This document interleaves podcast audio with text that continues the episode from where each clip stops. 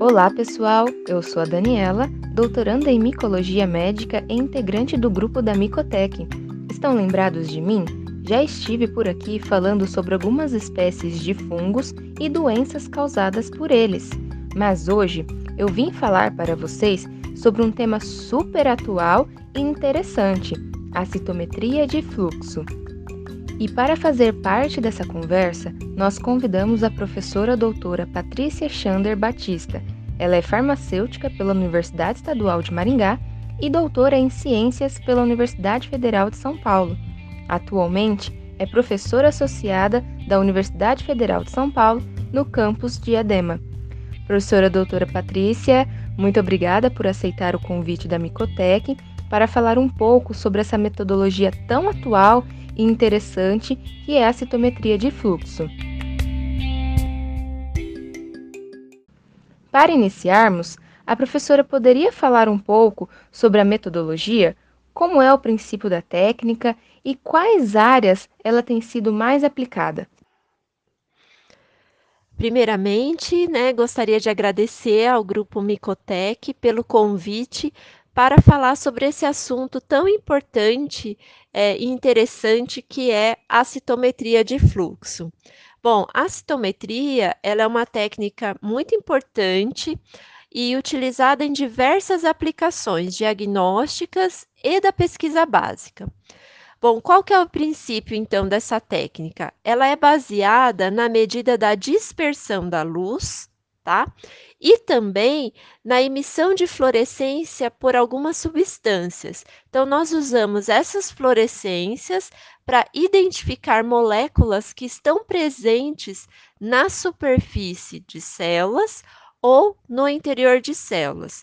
Então, esses fluorocromos nós podemos usar como sondas para marcar, por exemplo, DNA, RNA óxido nítrico dentro das células e também podemos pegar esses fluorocromo, fluorocromos, acoplar em anticorpos que têm especificidade para receptores que estão presentes na superfície da célula ou no interior da célula, tá?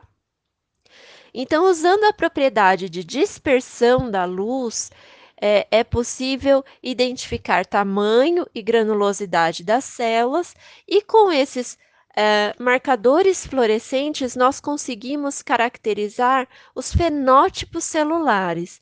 Isso significa, então, que é possível identificar células do sistema imunológico, como células B, células T, subpopulações de células T, como células TCD4, TCD8, células tumorais, caracterizar diferentes tipos de leucemia, entre outras aplicações. Né?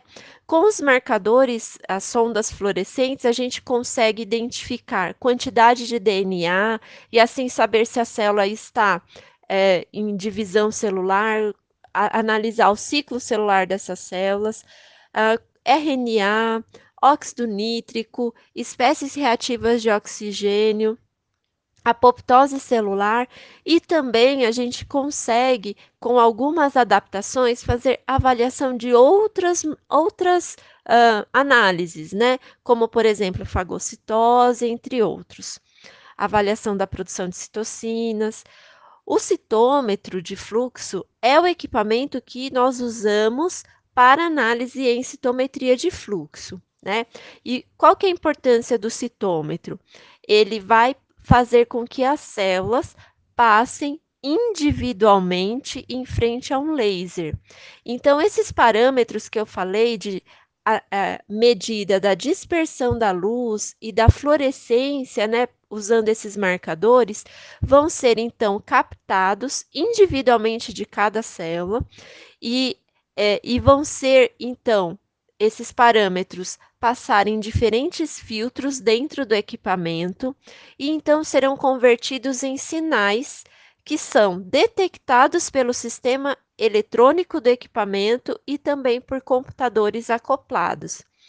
Assim, é possível obter diversas informações de cada célula, porque cada célula está passando individualmente em frente a esse laser.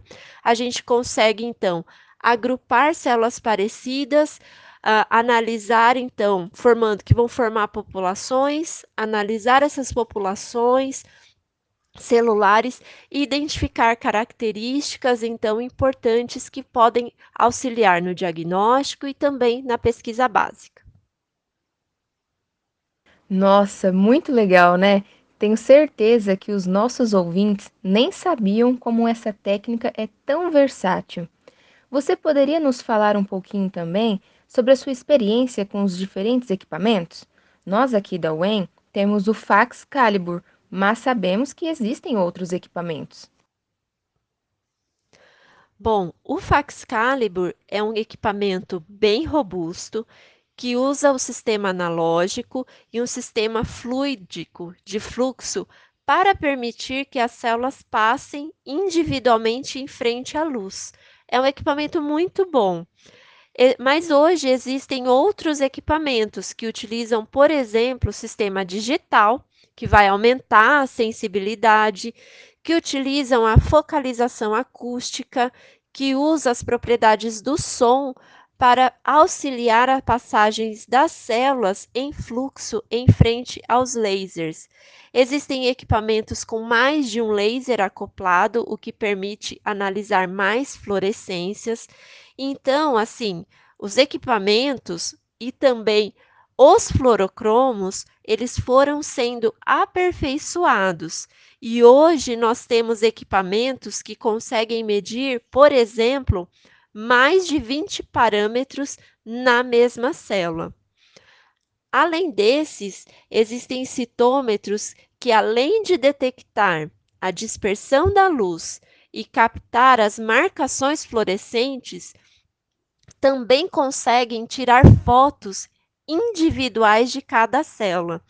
E isso, para algumas análises, é bastante importante, porque permite saber se uma marcação ela é mesmo intracelular, como no caso da fagocitose de microorganismos, se houve translocação de um fator para dentro do núcleo da célula, o que pode mostrar né, que houve ativação celular, então a associação da microscopia com eh, a fotografia com o citômetro de fluxo ampliou análises e permite, em alguns casos, resolver algumas questões importantes que a gente quer analisar dependendo do experimento.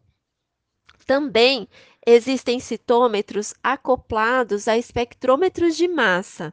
E nesse caso, os anticorpos específicos, eles não vão estar marcados com um fluorocromo, mas vão estar marcados com um metal pesado. Então, a análise nesse caso, ela é realizada pela razão massa-carga e é identificada na espectrometria de massas. E isso amplia muito a possibilidade de ter mais marcações em uma mesma célula, o que muitas vezes não é possível com a citometria convencional, porque usa propriedades da luz e das fluorescências. Né? Então, é preciso dizer que uma desvantagem na citometria convencional é que existe a sobreposição das fluorescências. Então, muitas vezes, algumas marcações são bem difíceis de serem realizadas por causa da sobreposição das cores. Existe sim uma correção matemática que é possível fazer, que é chamada compensação, e que a gente faz quando faz as análises de fluorescência, mas com a, a citometria de massas, né, com o citômetro acoplado ao espectrômetro de massas, a gente não precisa fazer então a compensação.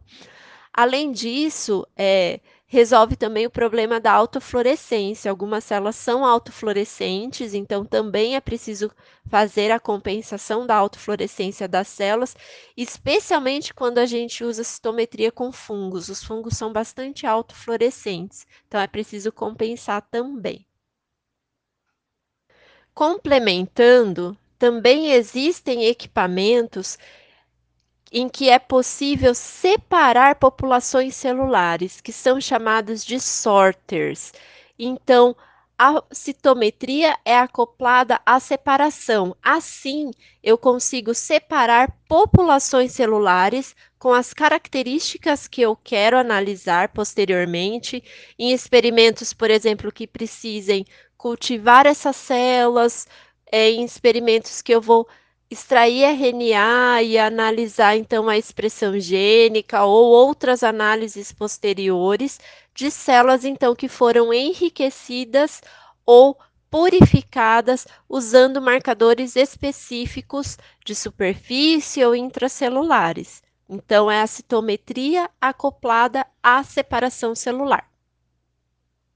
Eu acho que os nossos ouvintes já estão pensando em seus projetos e se é possível implementar essa ferramenta tão interessante. E aí é claro que eu vou puxar a sardinha para o meu lado.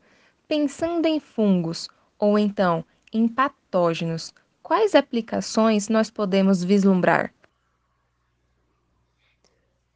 Essa é uma pergunta bem interessante e bem importante, porque existem muitas aplicações da citometria na área da microbiologia e da micologia. Então, por exemplo, é possível fazer análises de microorganismos que estão presentes em amostras de água, de produtos farmacêuticos, de alimentos, usando sondas fluorescentes que marquem, né, por exemplo, o RNA ribossomal desses microorganismos que estão presentes nesse tipo de amostra. Então, muitos desses é, micro, microorganismos são não cultiváveis ou até mesmo não conhecidos, e com a citometria é possível saber se eles estão presentes em amostras que não poderiam estar presentes, né? Ah, também usando sondas nas quais é possível quantificar o DNA, pode ajudar a estudar o ciclo celular, Além disso, talvez a viabilidade dos microorganismos expostos, por exemplo, a novos compostos que estão sendo desenvolvidos, e com isso saber se esses compostos estão atuando sobre o ciclo celular. Também existem marcadores de morte celular. Então, nessas análises de novos compostos, também é possível analisar é, se o microorganismo que está sendo exposto está morrendo, né? Então, usando uma técnica é, semi-quantitativa, por exemplo. É possível também avaliar componentes de parede celular, marcadores internos e ainda usar microorganismos marcados com fluorescência e realizar ensaios de fagocitose para saber se uh, a, aquele microorganismo está sendo mais fagocitado ou menos fagocitado, ou se quando ele foi fagocitado ele está morrendo ou não. Então, enfim, são muitas as, as, aplicações possíveis, com a grande vantagem de ser uma técnica rápida, quantitativa ou semi-quantitativa, e o mais importante, que analisa individualmente cada célula que está passando em frente ao laser. Professora Patrícia, agora conta para nós. Você fez curso de citometria de fluxo ou algum preparatório? Ou a sua formação, conhecimento foi adquirido durante a pós-graduação? Durante a minha pós-graduação, eu tive a oportunidade de trabalhar um pouquinho com o citômetro de fluxo, mas Durante a minha carreira como docente é que realmente eu me aprofundei nessas análises e no uso do equipamento. Eu acho importante, se, você, se o aluno tem interesse, fazer sim um curso de citometria de fluxo para entender bem a parte teórica, a mecânica do equipamento, entender as fluorescências. Depois, saber qual equipamento vai utilizar, para entender quais as fluorescências ele tem que adquirir ou ele pode utilizar naquele equipamento. Então, fazer uma leitura no manual de uma maneira rápida do equipamento para entender bem o que, que, que, que o equipamento é capaz de fazer e o que você quer. E depois, sempre é, procurar profissionais ou outros pós-graduandos ou professores que já sabem usar o equipamento, que utilizam o equipamento, para é, aprender na prática, né, com esses profissionais a utilizar o equipamento que, a princípio, uh, parece ser complicado, mas quando tem a base teórica bem consolidada e entende-se o funcionamento desse equipamento, fica mais fácil a prática. Então, esse, é, essa é a minha dica, né? Primeiro, conhecer bem a teoria, depois, conhecer o equipamento que vai utilizar, saber o experimento que vai fazer e aí ir para a prática. E para finalizar, você acha que essa ferramenta impactou na sua linha de pesquisa, em suas publicações e colaborações? Essa é uma pergunta bem interessante. Com certeza foi, é muito importante para mim a análise de citometria de fluxo. Eu trabalho com imunologia, então saber as características fenotípicas das células que eu estou trabalhando é muito importante para mim. Eu trabalho com subtipos de linfócito B, principalmente, que é, são as células B1, mas também uso a citometria para outros tipos de análises também. Então, com certeza, impactou de uma maneira muito positiva a minha linha de pesquisa as colaborações que eu tenho atualmente, algumas delas estão relacionadas à citometria, então foi um ganho bem importante para minha linha de pesquisa. Para finalizar, gostaria de agradecer a oportunidade de estar aqui com vocês, falando sobre citometria de fluxo e as aplicações dessa técnica que é tão importante. Muito obrigada! Bom, pessoal, o podcast de hoje vai ficando por aqui. Espero que vocês tenham gostado.